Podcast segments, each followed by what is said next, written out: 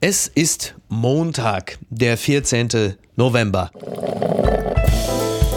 Apokalypse und Filterkaffee.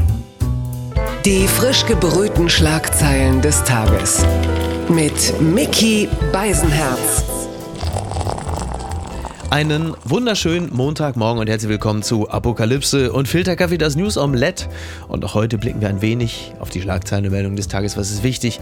Was ist von Gesprächswert? Worüber lohnt es sich zu reden? Und mir gegenüber sitzt die lustigste, die intelligenteste, die belesenste Frau, die ich kenne. Ihr einziger intellektueller Malus ist, dass sie sich mit mir abgibt. Niki Hassania, guten Morgen. Guten Morgen, Micky. Guten Morgen, Niki. Niki, heute wäre der ehemalige, der sechste Generalsekretär der Vereinten Nationen, Boutros, Boutros Ghali, 100 Jahre alt geworden. Ein Name, der mir schon als junger Mann sehr viel Freude bereitet hat. Was noch, als ich dich irgendwann gefragt habe, wie heißt Bosbach eigentlich mit Namen? Und dann hast du frech geantwortet, Bosbach. Ja, ist richtig. Und dann habe ich gesagt, also Bosbach, Bosbach. Das hat sich eigentlich, Bosbach, Bosbach. Ghali. Ja, ja, äh, also Boutros Ghali war, also Bosbach war nie Generalsekretär der Vereinten Nationen, wobei, wenn sie ihn rufen würden, ich bin mir ziemlich sicher, äh, er würde kommen. Wir sind ja, äh, wo wir gerade quasi bei den Vereinten Nationen, weil wir sind ja ebenfalls gerade nicht in Deutschland, wir sind ja in äh, Amsterdam und äh, Netherlands. Richtig, und wir konnten heute teilweise nicht die Straßen passieren, weil es war was abgesperrt. Es gab eine äh, St. Niklas-Parade. Ein bisschen früh für Nikolaus, finde ich, oder? Ja, ich habe eh den Eindruck, in den USA ist es ja auch so, da ist ja normalerweise immer erst Halloween-Zeit und dann laufen die Filme, Hocus Pocus, solche Sachen.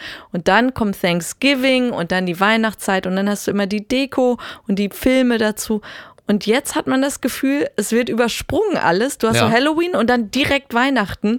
Als wollte man sagen, wir haben keine Zeit mehr zu verlieren. Lass uns alles in einem Abklatsch In Deutschland, äh, respektive abhandeln. Berlin und so, sind ja auch schon die Weihnachtsmärkte geöffnet. Das hat natürlich damit zu tun, dass während der Corona-Zeit, also der Hochzeit, äh, dass natürlich die Geschäftseinbußen so heftig waren, dass man denen jetzt die Chance gibt, dass man sagt, pass auf, äh, ihr könnt schon mal ein bisschen früher öffnen. Hat ja auch den Vorteil, dass wir diese Diskussion, ernsthaft, jetzt heißt das schon Wintermarkt, doch nicht mehr Weihnachtsmarkt, dass wir die auch ein bisschen früher führen dürfen. Das hat ja auch was, hat ja auch was für sich. Solange die Lichter an sind, ist das ja echt. Ah, es tut einfach gut, gell? Diese Mach du dich, mach du dich wieder zum Büttel. Putins. Mach du dich wieder zum Büttel Putins. Die Schlagzeile des Tages. Türkei. Mehrere Tote und Verletzte durch Anschlag in Istanbul. Das berichtet die Zeit. In Istanbul sind sechs Menschen durch eine Explosion getötet worden. 50 wurden verletzt, sagt Präsident Erdogan. Es handle sich um einen, Zitat, niederträchtigen Anschlag. Ja, das Ganze ist passiert in der Einkaufsstraße Istiklal. Rettungskräfte und Polizei äh, sind in großer Zahl vor Ort im Einsatz, so heißt es. Es ist wohl eine Bombe explodiert. Der Gouverneur von Istanbul, Ali Yerlikaya, äh, habe ihm jedoch gesagt, es liege der Geruch von Terror in der Luft. Versuche von Terrorismus gegen das türkische Volk seien zum Scheitern verurteilt. Ja, dazu lässt sich, glaube ich, wenig Konkretes sagen. Allein äh, die Erkenntnis, das Thema Terrorismus, das ja aus unserem, sagen wir mal, eher so eurozentristischen Blick ja ein bisschen verschwunden ist, ist natürlich nach wie vor immer da. Also an Schrecken mangelt es nicht. Ja, man hatte irgendwie das Gefühl, gerade weil so viele andere Themen gerade sind und Mhm. dann fällt dir ein, ach ja, Terrorismus, da war ja noch was. Ja. Und gerade in der Türkei, die ja wirklich sehr, sehr viele Asylbewerber haben. Ja. Ich glaube damals auch 2015, als diese ähm, Ja, die Migrationsbewegung. Krise, darf Ja. man das sagen, ähm, war, hat ja die Türkei sehr viele Mhm. aufgenommen, Na, ist ja heute immer noch so, ne? Also das. Äh, denen aber kein schönes Leben gewährt. Also Genau. die werden Ja, ja. da wirklich äh, schief angeschaut und werden nicht integriert. Ja. Und äh, da kann ich mir auch vorstellen, dass was die Asylfreundlichkeit ja, der Türken angeht, das jetzt nicht durch diesen Terrorakt wachsen wird. naja, das kennen wir aus Deutschland und anderen europäischen Ländern halt eben auch, ne? Wenn es zu terroristischen Akten kommt. Domplatte. Ja, und wenn es- ein, ja. ein Vorfall Ja. und der Wind dreht sich sofort, ja. Ganz weit vorne. Russlands Außenminister Lavrov zu G20-Gipfel auf Bali eingetroffen, das berichtet t-online.de. Sergei Lavrov ist zum Gipfel der Gruppe der großen Wirtschaftsmächte G20 auf der indonesischen Insel Bali eingetroffen inmitten massiver internationaler Spannungen. Wegen des russischen Angriffskriegs gegen die Ukraine vertritt er dort in den kommenden Tagen Kreml-Chef Wladimir Putin, der seine Teilnahme abgesagt hat. Du, vielleicht hat sich äh, Lavrov auch vertan und er wollte eigentlich da in so ein äh, Yoga-Retreat auf Bali mit Natalia Klitschko. Man weiß es ja nicht Eat, genau. Pray, love. genau.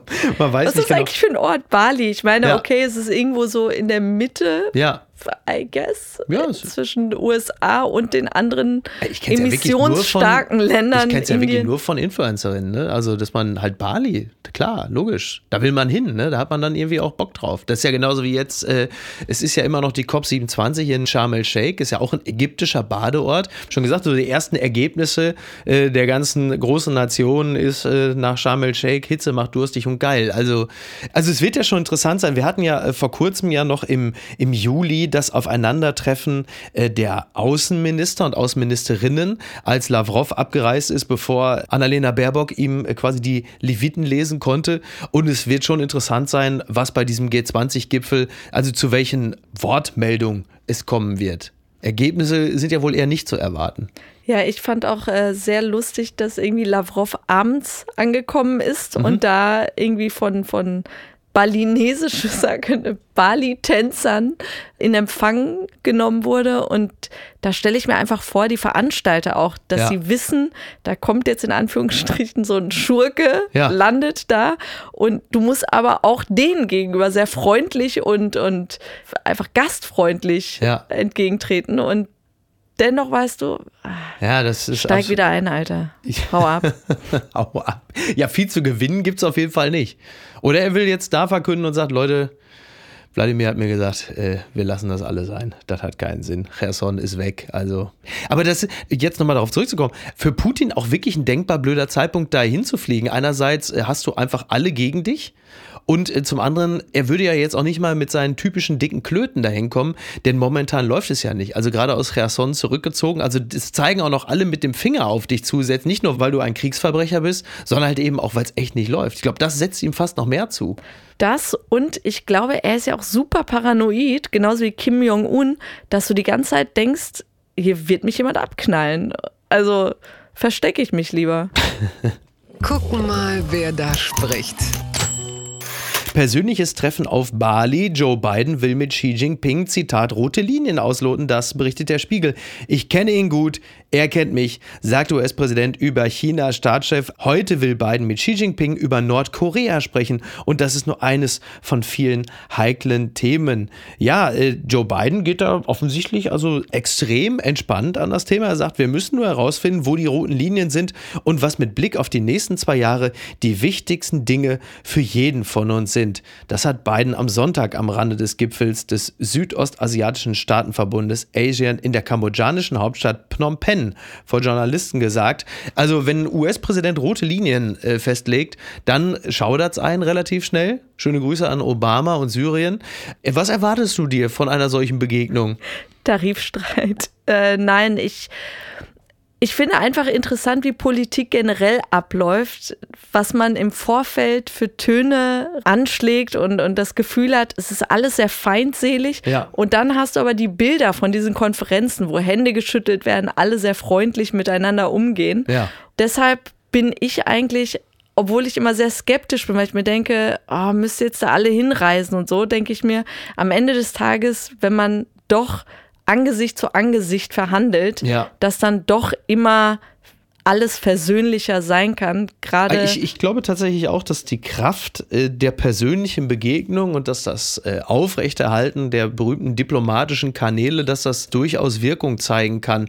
Ich habe mich da gerne angeschlossen an die Meinung derer, die gesagt haben, wer weiß, ohne Corona mit mehr persönlicher Begegnung hätte es den Angriff auf die Ukraine nicht gegeben.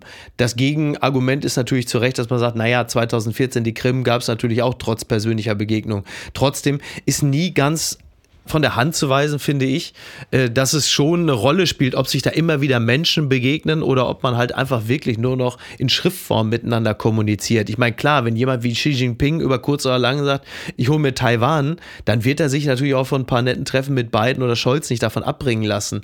Nichtsdestotrotz, manchmal reicht es ja auch schon, dass man einfach aufgrund äh, irgendeiner Form der Sympathie vielleicht ein Vorhaben nochmal verschiebt bis auf weiteres. Oder mhm. ist, das, ist das zu wohlmeinend gedacht? Ich glaube, was man sich jetzt erhofft von China ist, dass sie das einfach wirklich kritisieren, auch äh, die Drohung Russlands, irgendwie die Atombombe überhaupt mhm. zu benutzen, dass man irgendwie so ein Bekenntnis ja. von ihnen ausgesprochen ausformuliert haben will, dass sie das verurteilen. Was Komm, ihr findet es doch auch nicht gut, oder? So, genau, ja. genau. Und äh, ich befürchte, das werden sie aber nicht kriegen. Man muss bei beiden halt auch ein bisschen aufpassen, wenn er jetzt auf Xi Jinping trifft, dass er entweder nicht sagt, hey, Hu Jintao, wir beide kennen uns doch, oder dass er zum Beispiel so Sachen sagt wie, hey, Winnie Pooh. Dann ist natürlich gleich die Stimmung im Eimer.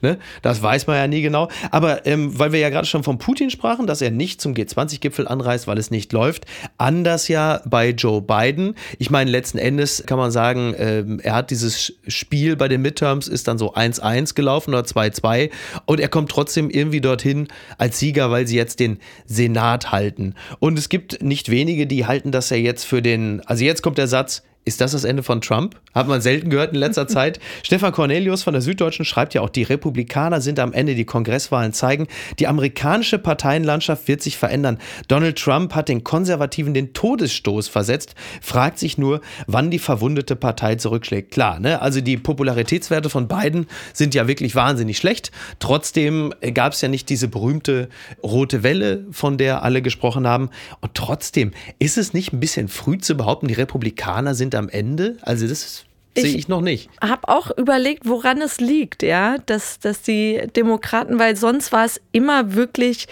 die Macht, die gerade nicht an der Regierung mhm. war, die bei diesen Midterms gesiegt hat. Ja. Und das auch sehr überwältigend oft.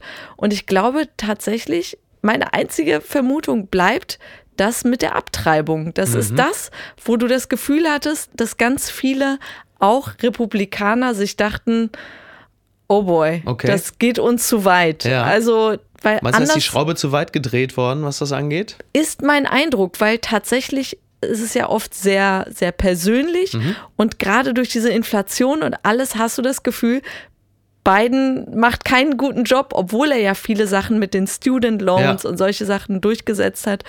Aber trotzdem hast du das Gefühl, ey, unserem Land geht es gerade nicht gut, wie ja. jedem Land gerade. Ja. Und ähm, das ist wirklich das einzige Argument, von dem ich glaube, dass alle an Bord sind, sagen, ey, lasst eure Hände aus meinem Privatleben mhm. raus. Ja. Ja. Mag sein. Äh, Cornelius schreibt unter anderem, äh, auch Ronald Reagans konservative Revolution reicht nicht an die Zäsur heran, die sich nun in zwei Themen abzeichnet: der Neuerfindung des Konservativismus und mithin der Republikanischen Partei und der demografischen Neuvermessung der Gesellschaft, die mit dem Ende des Trumpismus auch das Ende der weißen Mehrheit akzeptieren muss. Mit Trump geht die Vorstellung einer weißen Mehrheitsgesellschaft zu Ende, deren nostalgisches Amerikabild sich in den Türmchen von Mar-a-Lago spiegelt. Aber ist das wirklich richtig? Denn da läuft die Linie doch gar nicht entlang zwischen Weiß und BPOC. Denn es haben doch auch wahnsinnig viele äh, Hispanics beispielsweise auch Trump gewählt. Also kann man da wirklich die Linie ziehen? Das erscheint mir nicht so ganz ich glaube einfach auch, also bei Trump ist es auch, er hängt zu sehr an der Vergangenheit fest. Mhm. Es ist immer The Great Big Lie, so mit dem 6. Januar. Election. Ja, immer so dieses Zurückblicken voller Hass, Rachegefühle. Mhm. Und ich glaube, die Leute haben keinen Bock drauf. Die wollen jetzt dann eher Richtung Zukunft blicken. Ja. Und dieses Alte zieht nicht mehr. Aber also, ist dann Ron DeSantis die Zukunft altersmäßig? Und weil er zwar, er ist ja jetzt auch alles andere als äh, moderat. Also er ist ja nach unseren Vorstellungen natürlich auch ein, ein Eigentlich viel gefährlicher wahrscheinlich. Eigentlich viel gefährlicher, weil er sogar da an den ganzen Wahnsinn auch noch glaubt, ne? So against the woke mob und also erzkonservativ und cleverer als Trump ja. einfach. Also, dass ja. du das Gefühl hast, die Sachen, die er sich vornimmt, könnte er dann auch wirklich umsetzen. Mhm. Und trotzdem er spielt wenigstens noch die Spielchen der Diplomatie mit. Ja, ja. Und das war bei Trump, wo man das Gefühl hatte, wir sind es einfach leid. Also War der ich nicht glaube, so diplomatisch, der Trump? Übrigens, das fand ich ja das fand ich, China, Chinese virus. Fand ich ja fantastisch, dass Trump jetzt, äh, weil er sieht natürlich auch Ron DeSantis, äh, den Gouverneur von Florida, als härtesten Konkurrenten und dass er dann jetzt auch noch ihm so drohte, dass er Sachen über I know a lot of things about you. I know a lot, lot of bad things. Things only your wife knows. Was- ich weiß viele Sachen, über die, die nur deine Frau weiß. Und da denkst du, das ist einfach Fantastisch. Mafia-Rhetorik. zwischen Joe Ja, und also toll, wirklich. Also da darf man auf einiges gespannt sein. Die unbequeme Meinung. Proteste in Iran. Teheran weist Kritik von Scholz als Einmischung zurück. Das berichtet die FAZ. Die Äußerungen seien provokativ, einmischend und undiplomatisch, heißt es. Die Staatsanwaltschaft in Teheran fordert derweil mehr Todesurteile und iranische Sportler schweigen aus Protest bei der Nationalhymne. Äh, Du hattest etwas äh, geteilt von Olaf Scholz bei Instagram. Das finde ich überraschend. Normalerweise Oh, hättest du ihn geteilt, wenn er irgendwie gestolpert und gefallen wäre oder besonders spektakulär etwas nicht Mein Bundeskanzler. Jetzt ist er kein Bundeskanzler. Was ist passiert? Ja, in diesem Clip siehst du einfach, wie er wirklich endlich mal die richtigen Worte findet und als hätte er irgendwie so ein Briefing bekommen. Jetzt kannst du die ruhig kritisieren, jetzt kannst du ruhig laut sein, jetzt kannst du sagen, was du denkst. Mhm. Ja. Weil, sorry, nach diesem peinlichen Tweet, Ja. als er gesagt hat, ja, wir sind bei den friedlich Protestierenden, wo du auch, Unverhältnismäßige Gewalt gegen die Demonstrierenden. genau, wo du einfach dachtest, Ja. äh, dann sag lieber gar nichts. Ja.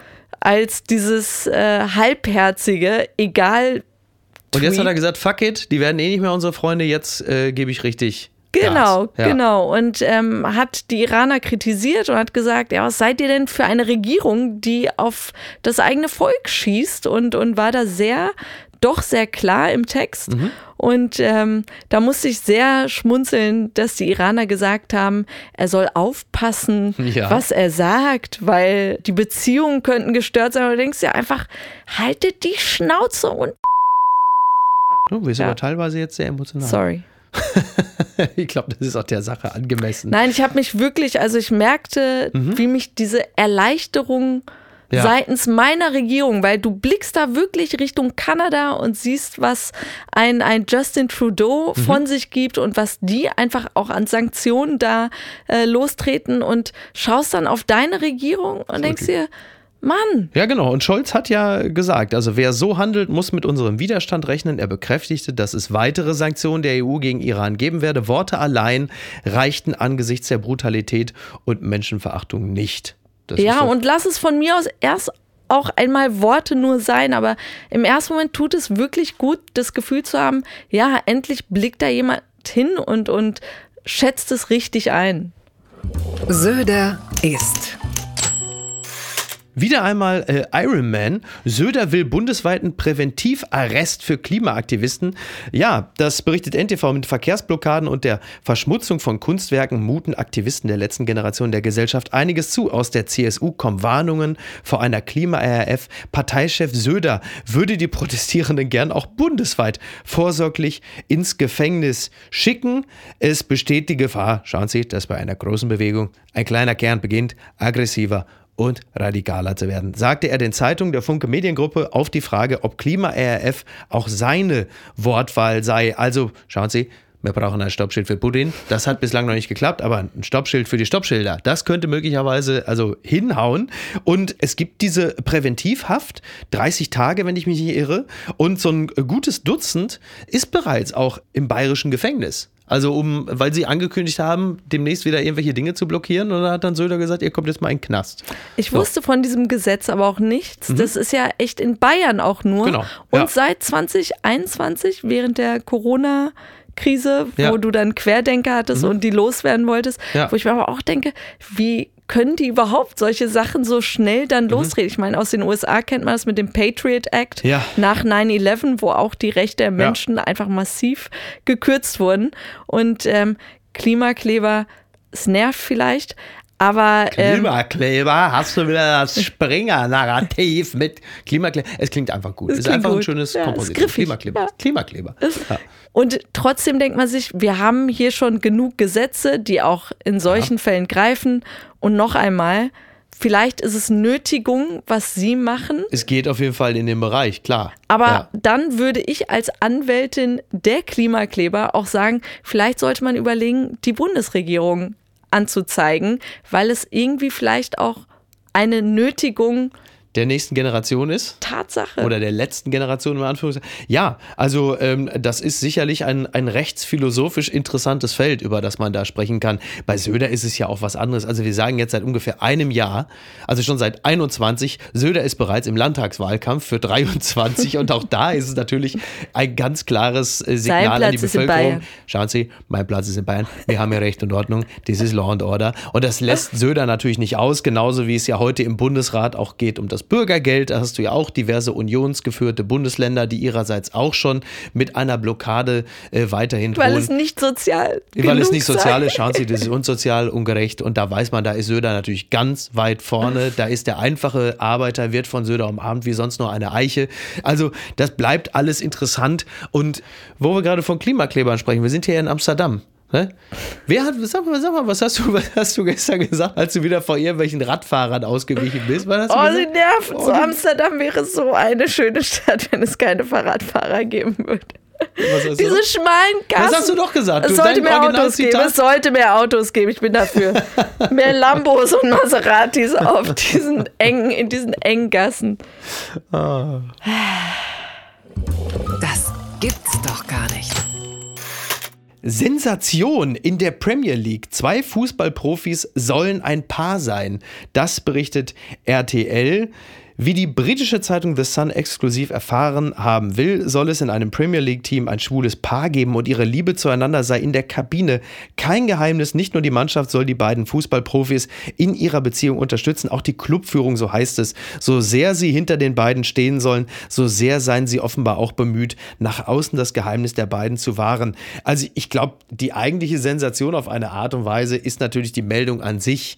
Da kannst du und das soll jetzt gar nicht da den, den moralischen Zeigefinger heben, aber da kannst du natürlich schon auch sehen, wie pervertiert das Fußballgeschäft, die Branche ist, dass das eine Sensation ist. Total. Das ist ja ich, irre ich merk, eigentlich. Ja, ne? ich, ich habe auch gemerkt, dass meine Reaktion war, ja, was denkt ihr denn eigentlich? Natürlich gibt es da Pärchen, natürlich gibt es ganz viele Homosexuelle auch im Profisport und so zu tun, als sei das irgendwie ein Wow, guckt mal. Ja, ja. Und ähm, wie sie sich dann auch wahrscheinlich alle selbst auf die Schultern klopfen, wie, wie gut sie damit Dass sie umgehen. die beiden Schwulen quasi mit Toll. durchschleppen. So, genau, sagt, als, genau, also ja. wir sind gute Menschen, weil wir Ja. das gut heißen. Und denkst Natürlich so, ist es ein gutes Verhalten, aber es ist eigentlich, dass es ein Meldung ist, ist selbstverständliches Verhalten sollte ja. es sein. Fertig. So, absolut. es sollte nicht der Rede wert sein.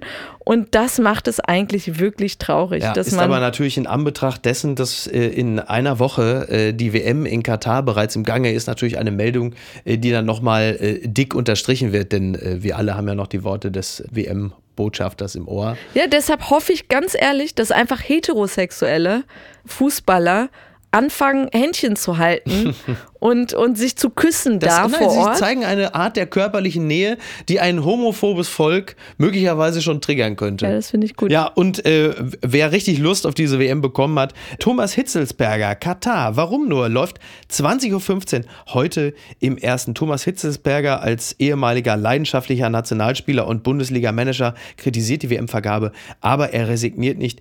Er will verstehen. Ja, und äh, möglicherweise kriegen wir über diesen Film da auch noch etwas mehr Verständnis. ich Wir finde begeben- jetzt schon bester Titel. Warum nur? Warum nur? Die gute Tat des Tages.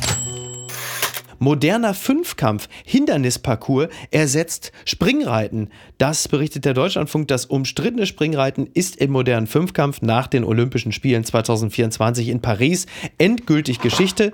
Ersetzt wird es durch einen Hindernisparcours.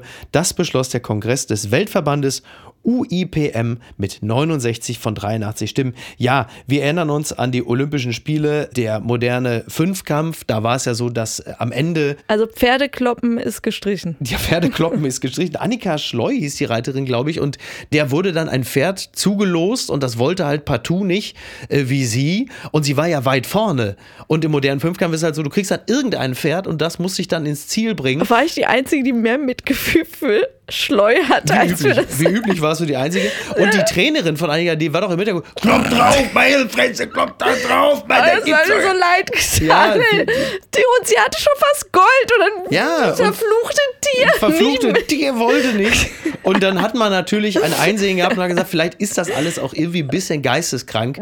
Diese Kombination aus einer fremden Reiterin, ein fremdes Pferd, die da einfach zusammengebracht werden. Und jetzt hat man halt gesagt, stattdessen machen wir halt Hindernisparcours. Aber Äh, generell Pferd- Faktor Pferd, das, Ja. Das da, ich meine, da waren es ja Pferde, die denen so zuge, Genau. Los, zugelost. zugelost wurden. Aber auch die Dressurreiter. Pferdetindern, eigentlich die, Pferdetindern. Pferdetindern, genau. Aber auch die Dressurreiterin, die ja ihre eigenen Pferde dann hatten, richtig. die wurden einfach für diese Olympischen Spiele nach Japan geflogen. und ich stelle mir auch so, du hast so, so eine Passagiermaschine. Damals, es war ja in Tokio. Stimmt, es war in Tokio, um Tokio, Willen. genau. Das war schon wieder in Peking. Nein, nein, das war ja in Tokio und Klar. da stehe ich mir eine Passagiermaschine vor. Oben sitzen die Gäste, werden auch alle die folgende Woche an Jetlag leiden und dann hast du aber die Pferde unten im Und wenn Cargo-Raum. der äh, Sultan von Brunei Urlaub macht, dann ist er nicht anders. Dann nimmt er auch seine 20 Lieblingspferde mit und dann fliegt man halt mal nach Sydney oder was weiß ich. Ein Traum. Aber ist auch eigentlich ist das natürlich auch eine groteske Situation. Man sagt jetzt, ja, moderner Fünfkampf. Also Leute, wir haben verstanden, statt Springreiten machen wir jetzt Hindernisparcours. Okay, die Hindernisse sind alles Pferde. Über die müssen ja aber ansonsten. Aber auch eine schöne Vorstellung, dass jemand mit so einem Adelstitel, das haben diese Reiterin ja meistens Mhm. Ja. irgendwas von, von, Ja. dass sie dann durch so Parcours irgendwelche Plastikrohre kriechen müssen oder so an Monkey Bars sich hangeln müssen. Das ist ein Ja. schönes Bild. Ja, das ist richtig. Ninja Warriors, Helene ja. von Klopp, berühmte Springreiterin. Das hat mich traurig gemacht. Allerletzter Film. Starregisseur Roland Emmerich geht in Rente. Das berichtet NTV. Der deutsche Starregisseur Roland Emmerich hat sich mit Meisterwerken wie Independence Day und The Day After Tomorrow in Hollywood verewigt. Nun verkündet der 67-Jährige sein Karriereende. Einen allerletzten Film wolle er aber noch drehen und eine wichtige Botschaft vermitteln. Das hat er der Bild am Sonntag gesagt. In zwei oder drei Jahren macht er einen Film über Umweltkatastrophen. Na, das ist ja mal, also da muss ich ja sagen, das ist ja endlich mal eine frische Idee aus dem Hause Emmerich. Sein letzter Film einfach Moonfall und du fragst dich, worum geht's da? Ja, es geht tatsächlich darum, der Mond fällt auf die Erde. Das ist so absurd. Aber wie beschissen muss die Realität sein, dass äh, ein Roland Emmerich sagt, weißt du was, so schlimm sind meine Visionen, können sie gar nicht sein. Und das war ja auch schon bei dem Black Mirror-Macher. Charlie Brooker auch schon so, dass er gesagt hat, Leute, ganz ehrlich, die Realität ist so übel, Ja. Da äh, kann ich nicht mit guten Ideen Ja, vor aufwarten. allen Dingen Emmerich, also The Day After Tomorrow war da mit Sicherheit äh, sein äh, realistischstes Werk von 2004. Und er hat die Erde jetzt ja nur schon wirklich ein paar Mal zerlegt. Es ist dann auch irgendwann, glaube ich, auserzählt. Und äh, so wie die Welt sich gerade entwickelt, muss man tatsächlich sagen, also das, was vor kurzem noch im Emmerich-Film war, das ist halt demnächst der Weltspiegel. Also da muss man dann Ja. einfach sagen. Aber seine Botschaft fand ich ganz interessant, denn er hat gesagt, also für seinen letzten Film, diese Botschaft möchte ich unbedingt noch auf die Leinwand bringen. Der einzige Weg, die Menschen wach zu rütteln, ist in meinen Augen, wenn sie sich vor etwas ganz schrecklich fürchten, so Emmerich für sein letztes Werk. Da muss ich ganz ehrlich sagen, er hat vor Jahren mal einen Film namens äh, Godzilla gedreht. Niemand hat sich danach vor Riesenechsen gefürchtet. Muss man einfach auch sagen. Muss ich einfach mal als Kritik auch mal. Also. Endgültig zu weit gegangen. Man arrested for allegedly throwing eggs at king is banned from having eggs. Das meldet Wales Online. A man arrested after allegedly throwing eggs at King Charles and the Queen consort during a public visit says he has been charged with an offense and banned from carrying eggs in public. So heißt der Student, der äh, Eier auf Prince Charles geworfen hat. Genau, wir haben die Bilder vor ein paar Tagen gesehen. Äh, Prince Charles hat sich äh, der Öffentlichkeit gezeigt bei einer öffentlichen Veranstaltung. Dann flogen Eier. Aber flogen ist auch ein gutes Wort. Die sahen so wirklich aus, als hätte so ein Kind einfach so von unten nach oben. Also der Wurf ist sehr schwach und die Eier treffen die noch alle nicht, obwohl sie aus sehr, Ja, ist aus halt nächster Nähe. sportlich, ne? Nein, es war noch nicht mal so, dass er sich geduckt hätte oder so, aber sie fallen so wirklich vor ihm einfach so auf den Boden und es wirkt wirklich sehr Ich hab, harmlos. echt, ich- so wie du es, ich habe das in meiner Welt sah es aus wie, äh, wie Keanu Reeves in Matrix, dass die Ja, Eier dass er sich so nach hinten dass er so. Bullet dass er den Eiern ausweicht. Ich habe das schon als, als äh, Teil der, des modernen Fünfkampfs gesehen, Eiern ausweichen. Ne? Aber es war nicht. wirklich sehr harmlos und Okay. fast schon, wo man sich dachte, oh Gott. Ja. Und er hat auch genauso reagiert. Es war so, so auf den Boden geguckt, so, ach, guck mal, Eier. Oh, guck, Eier. Naja, aber dieser Patrick Thalwell, der hat halt auch Eier nach König Charles geworfen und äh, ist eine, jetzt eine, hat mit einer drakonischen Strafe zu rechnen. Er darf künftig keine Eier mehr in der Öffentlichkeit mit sich Wie herumtragen. macht er das denn, wenn er jetzt so sonntags Eier einkaufen will für ein Omelett? Und GSG 9 direkt, er kommt irgendwie aus dem Supermarkt, dann wird er direkt erstmal zu Boden gerückt. Sie sind festgenommen wegen Eiern rumtragen. Das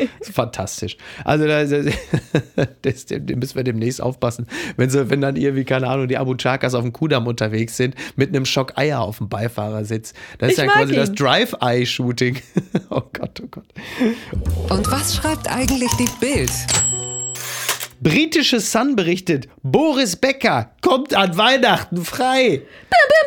Das Wunder der Weihnacht. Boris Becker, in Klammern 54, wird rechtzeitig zu Weihnachten nach Deutschland abgeschoben und ein freier Mann sein. Das berichtet die Sun. Seit sieben Monaten sitzt die Tennislegende im britischen Gefängnis. Wegen Insolvenzstraftaten wurde Becker am 29. April zu zweieinhalb Jahren Haft verurteilt. Jetzt soll Boris für ein Schnellverfahren zugelassen worden sein, bei dem ausländische Häftlinge in ihre Heimatländer geschickt werden, um die britischen Gefängnisse zu entlassen. Also der Boris kommt raus, der Knast ist voll, ja? Ja, ich habe mir auch gedacht, irgendwie schon traurig. Du würdest dir wünschen, dass so eine Meldung kommt wie, ja, es sind neue Beweise aufgetaucht Ja. und er ist unschuldig. Er ist Ja. einfach unschuldig, er konnte nie was Ach so, dafür. oh Gott. Und deshalb darf er frei sein.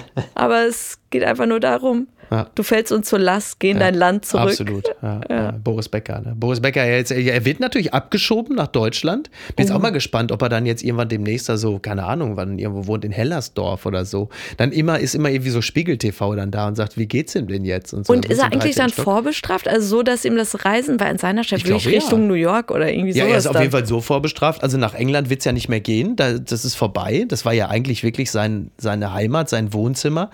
Und ich denke, das ist, äh, das ist vorbei. Vielleicht wird er jetzt, wenn er in Deutschland resozialisiert wird, er wird Koch in Schubecks Platzl. Irgendwo muss er da hin. Aber jetzt, entschuldige bitte, ganz kurz. Jetzt stellen wir uns mal vor, jetzt ist er ja rechtzeitig wieder zurück. Dann kann er ja Weihnachten feiern mit Amadeus und mit der Ex-Frau, die ja wiederum einen neuen Mann hat. Und er, Boris, hat ja wiederum auch eine neue Frau. Und ich sage jetzt mal so, beide sind ihrem, wie sagt man so schön, Beuteschema treu geblieben. Der kleine Amadeus. Amadeus, wo gehst du hin? Das ist nicht der Papa, hier ist der Papa. Amadeus, ich bin die Mama, nicht, komm. Also das wird wirklich, das wird, also das gibt ein Kuddelmuddel da an ist die. Frau von Boris noch bei ihm Ich geblieben? glaube ja, ich glaube ja. Aber das wird natürlich jetzt äh, ziemlich viel Pendelei, sag ich mal. Das wird eine Fernbeziehung. Also ich glaube, man kann so viel sagen, es wird eine Fernbeziehung. Eine Pendelage. Das wird eine Pendelage, die ihresgleichen sucht. Und jetzt zum Schluss, Niki. Ich weiß, du hast drauf gewartet. Ein Text von 2014. Post von Wagner. Lieber Boris Becker. Gott, wie sehen Sie aus? Sie sehen aus, als würden Sie Medizin und Pflege bedürfen. Sie sind nicht mehr gut zu Fuß. Sie humpeln nach Ihrer Hüftoperation. Sie sind Trainer der Nummer 2 im Tennis. Sie trainieren Novak Djokovic. Er sieht aus wie ein Hai. Sie sehen aus wie ein Rhinoceros. Steif in den Hüften, das Gesicht aufgequollen. Ich mache mir Sorgen um Sie. Welche Tabletten nehmen Sie? Sie müssen Schmerzen haben. Sie haben ein künstliches Hüftgelenk. In Ihre Sprunggelenke operierte man eiserne Scheren. Ich finde es sensationell, dass Sie, Boris, es noch einmal versuchen wollen. Ein Boris zu sein. Ein Boris von früher. Ein Held. Herzlichst, Ihr Franz Josef Wagner. Da Wieder so ein Wagner- 180. Das war der klassische, das war der klassische 180 von Franz Josef Über Wagner. Djokovic zu sagen, dass er aussieht wie ein Hai, auch interessant. Absolut. Habe ich wieder diese Hai-Augen vor Ja. mir, Oh Gott, die so die tot sind. Nichts ist so tot wie Hai. Er soll sich impfen lassen. Auch noch. An dieser Stelle, äh, heute ist die letzte Hard aber fair Sendung von Frank Blasberg und nächste Woche übernimmt dann schon Louis Klamroth, dem wir an dieser Yay. Stelle äh, alles Gute wünschen wollen. Das wird super. Ja, das wird fantastisch. Er wird es fantastisch machen. An dieser Stelle übrigens noch ganz heißen kleinen Dank an äh, Markus Feldenkirchen, der mir in Vorbereitung des Gesprächs mit Jens Spahn sehr geholfen hat, denn als Dokumentarfilmer hat er natürlich nochmal einen ganz anderen Blick auf das Ganze und dafür möchte ich mich nochmal herzlich bedanken. Echt Dankeschön. gut. Ja. Und morgen ist er ja schon wieder dran. Freuen wir uns drauf. Yay. Bis denn. Ciao. Bleib gesund. Tschüss. Apokalypse und Filtercafé ist eine Studio Bummens Produktion mit freundlicher Unterstützung der Florida Entertainment. Redaktion Niki Hassania. Executive Producer Tobias Baukhage. Produktion Hanna Marahiel. Ton und Schnitt Niki Fränking. Neue Episoden gibt es immer montags, mittwochs, freitags und samstags. Überall, wo es Podcasts gibt. Stimme der Vernunft und unerreicht gute Sprecherin der Rubriken Bettina Rust. Hi, ich bin Stefanie Giesinger und das ist mein G-Spot. Der Podcast für all die Themen, die uns täglich beschäftigen. Von Feminismus über mentale Gesundheit zu Fashion, Sex und Liebe. Hauptsache ehrlich, offen und direkt. Oh Gott, mir fällt gerade eine Situation ein. Habe ich noch nie jemandem erzählt. Das erfordert auch viel Selbstbewusstsein und Kraft. Desto öfter man darüber spricht, desto mehr merkt man so, ey, eigentlich sitzen wir alle im gleichen Boot. Also ich weiß ja nicht, wie es euch geht, aber das Erwachsenwerden habe ich mir ganz anders vorgestellt.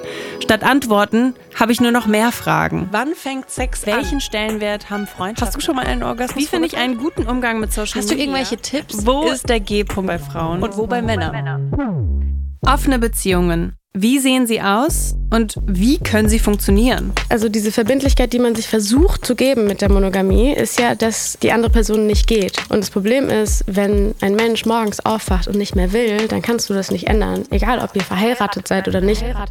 Wie passen Schönheits-OPs und Feminismus zusammen? Und müssen sie das überhaupt?